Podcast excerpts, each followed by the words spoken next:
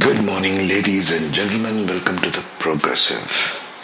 Today, I want to speak to you a little bit about Rahu, the north node of the moon, and Ketu, the south node of the moon, as two points which are very predominant in every chart, every birth chart. Speaking a little bit about Vedic astrology here today, which are there in every incarnated human being. So, these two points and what do they mean and how can we sort of move past them or have them under a little bit of check? Because if you don't have these points rahu and ketu a little under your conscious check and control and awareness you can pretty much run away in any direction with it because they are illusory points. Now what do i mean by this? Well first of all now we are strictly speaking Vedic astrology here. First of all, the points Rahu and Ketu or the north node of the moon or south node of the moon, these are just nodes, these are not real planets. We got to understand the first basics of it. What what are these nodes formed by? Well, they are formed by the two intersection points that happen of the orbit of the moon around the earth and the orbit of the earth around the sun. If you take this as two circles, these circles intersect at two points. One is called the north node and one is called the south node. One is Rahu and the other one is Ketu. It's that simple. Now, these two nodes, the intersection points of the orbit of the moon around the earth and sun around earth around the sun are virtual points in space. They do not actually have a physical body to them but they are virtual intersection points. And in astrological terms vedic astrological terms what does this mean? It means simply that there is no reality to this as it plays out in our life. It just provides a an obsession about things or a detachment from things. Obsession being the Rahu energy and detachment being the Ketu energy. It's like the dualistic play of Maya. Maya, or this universe of duality, as it is termed in Vedic texts, is basically a play of Vishnu or the preserver of the universe the deity called Vishnu is responsible for this entire Maya or entire creation. So it's just forms coming in and going out, forms wanting experience and dissolving, going back to their source. And they need a particular platform, they need a stage to enact this drama. That is this universe. So this entire universe is held by Vishnu or the preserver of the universe who is responsible for this platform where all experience happens. In essence, it, they do not mean anything because it's just a stage created for enacting a drama. Think of it as stage created for enacting a particular drama. You go to the stage, you go to the auditorium, you see certain players come on stage, act, and then go back. You understand that it's not real. From the soul perspective, it is like this. It understands already that none of this is real. So Rahu and Ketu come here and play out as the parts of us that is obsessive about certain things, the part of us that is not wanting attachment or detachment or doesn't care about certain other aspects of our life. Now, because these two are intersection points of circle, on a chart they always appear 180 degrees apart. That means to say in opposite houses. If Rahu appears in the second house, Ketu will appear in the eighth house. If Rahu appears in the seventh house, Ketu will appear in the first house. Opposite houses, essentially. That means whatever you are attached to, as Rahu appearing in your chart, opposite end or the opposite side of the house you will feel detached from. If you are feeling uh, if you're having rahu for example in seventh house and ketu in the first house you feel obsessed about having a partner or partnership or spouse or having relationships with the opposite sex. And you will feel detached from yourself or who you are as a sense of self will feel very detached. So you will feel your sense in the direction of Rahu. You will be detached from the opposite house, which is Ketu.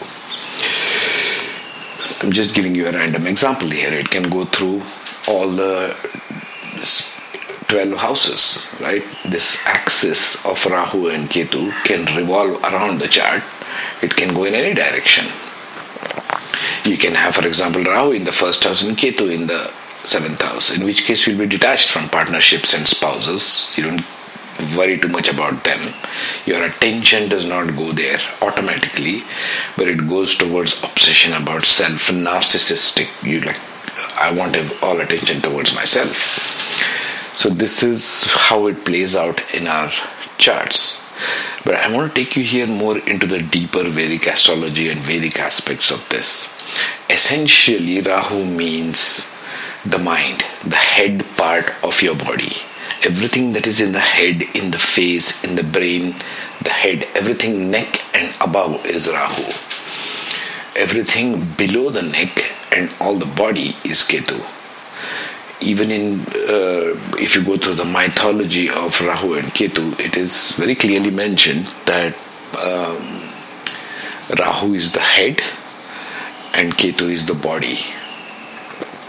And Vishnu is the one who separated both of them. So that's how it plays out in our life. These are hints from mythology that we can see in real terms how it plays out.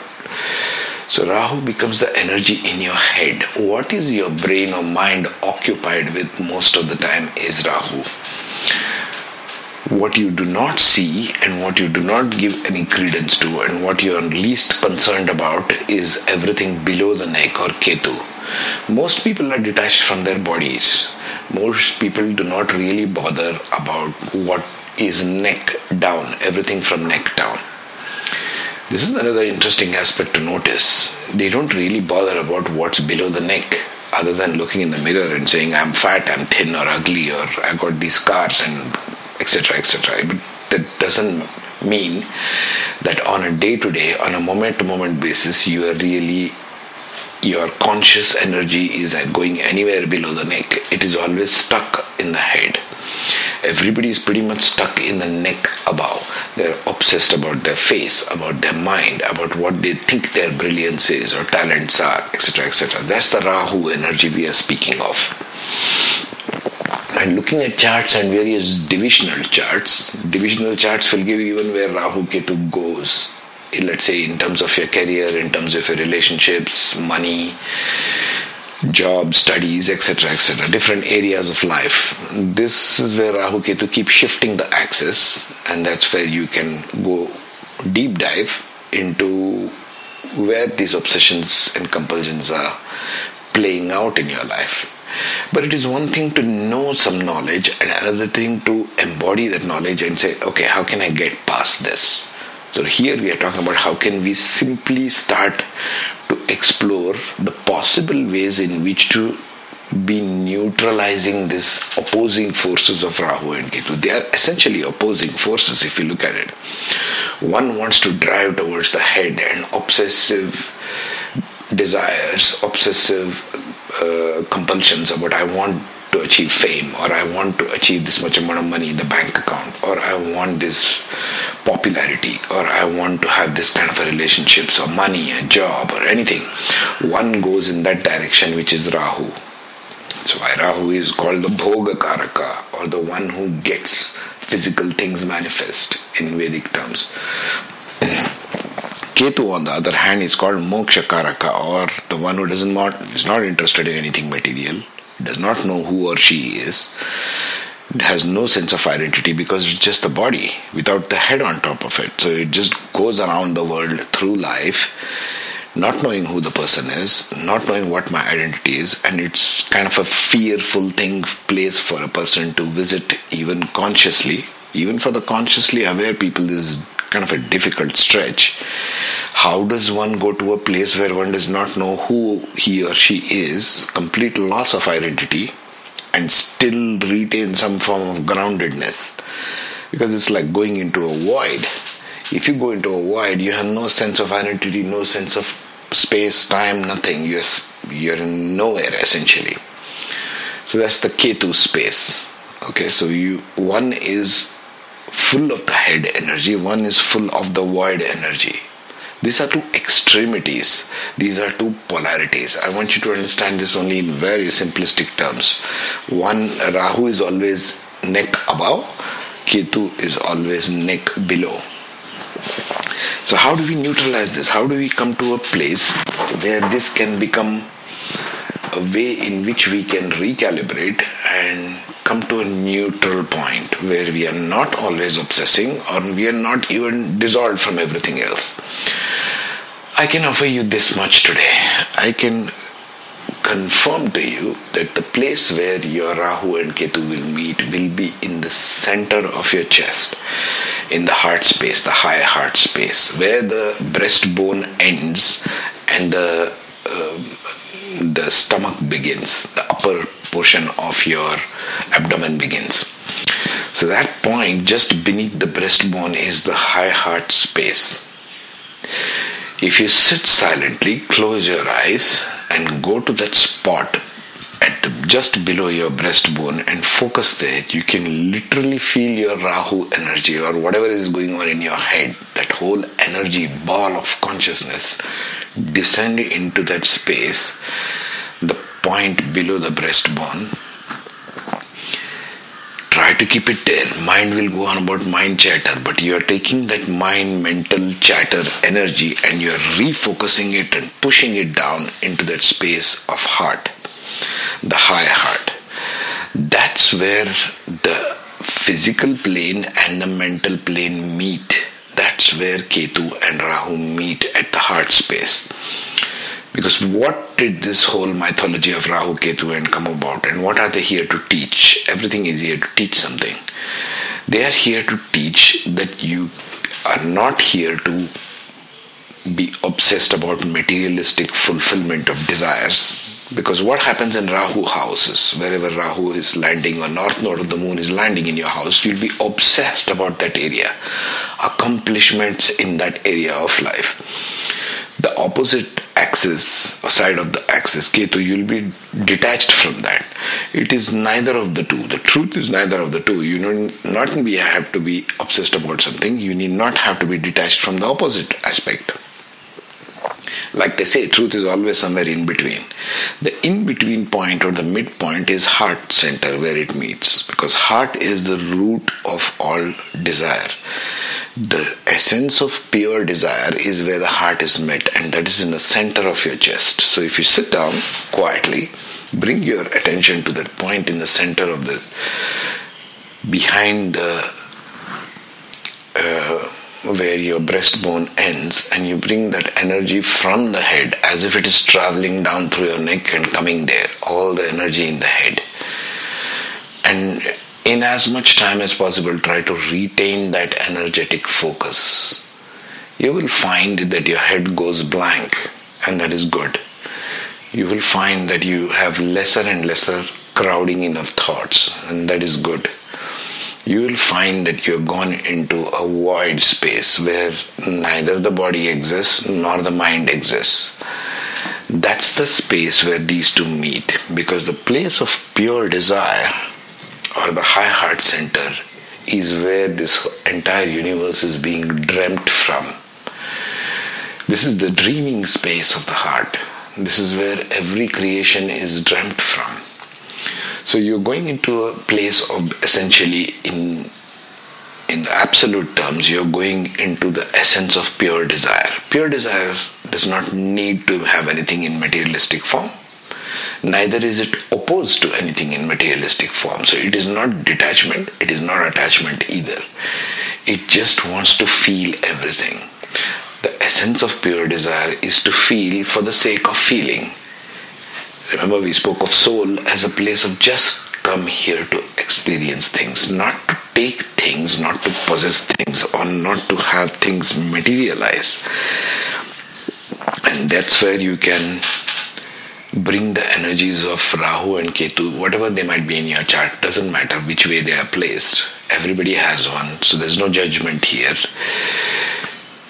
Where you can bring that focal point to a place of I wouldn't necessarily call it neutrality because it's a place of pure experience of desire. Desire is the essence of this creation. The, your heart came here because of desire. Its entire universe is made of desire, it is composed of desire. But that desire is not for the sake of thinking that I want to possess something or thinking that I am not bothered about such and such a thing. These two places are not where the universe comes from. If you want to see that, you have to go to this high heart center in your daily meditations, you can practice bringing your attention to that point behind the breastbone, just where it's your abdomen starts and the breastbone ends in the center of your chest. Bring the energy down as if the energy is coming down from the head into that point and hold it there. Keep practicing this. It's pretty easy. It's not tough. This does not require hours and hours of training. This does not even require you to sit in funny positions or asanas or something. It's just you can do sitting anytime or even walking around. If you're going for a walk, you can do this. Bring the attention there and walk and see how it feels. It feels it will feel very different. You might not feel like human identity that you are, you might not feel like the body that you are. It'll be neither. First, to neutralize Rahu and Ketu, you need to come to that point of neutrality, the point where you are neither the head, neither the body, and that's pure desire. That's where you meet the soul space as it is embodied. So I'll leave you this much. Practice with this and see how it goes. I wish you luck. Be safe. Have a good day.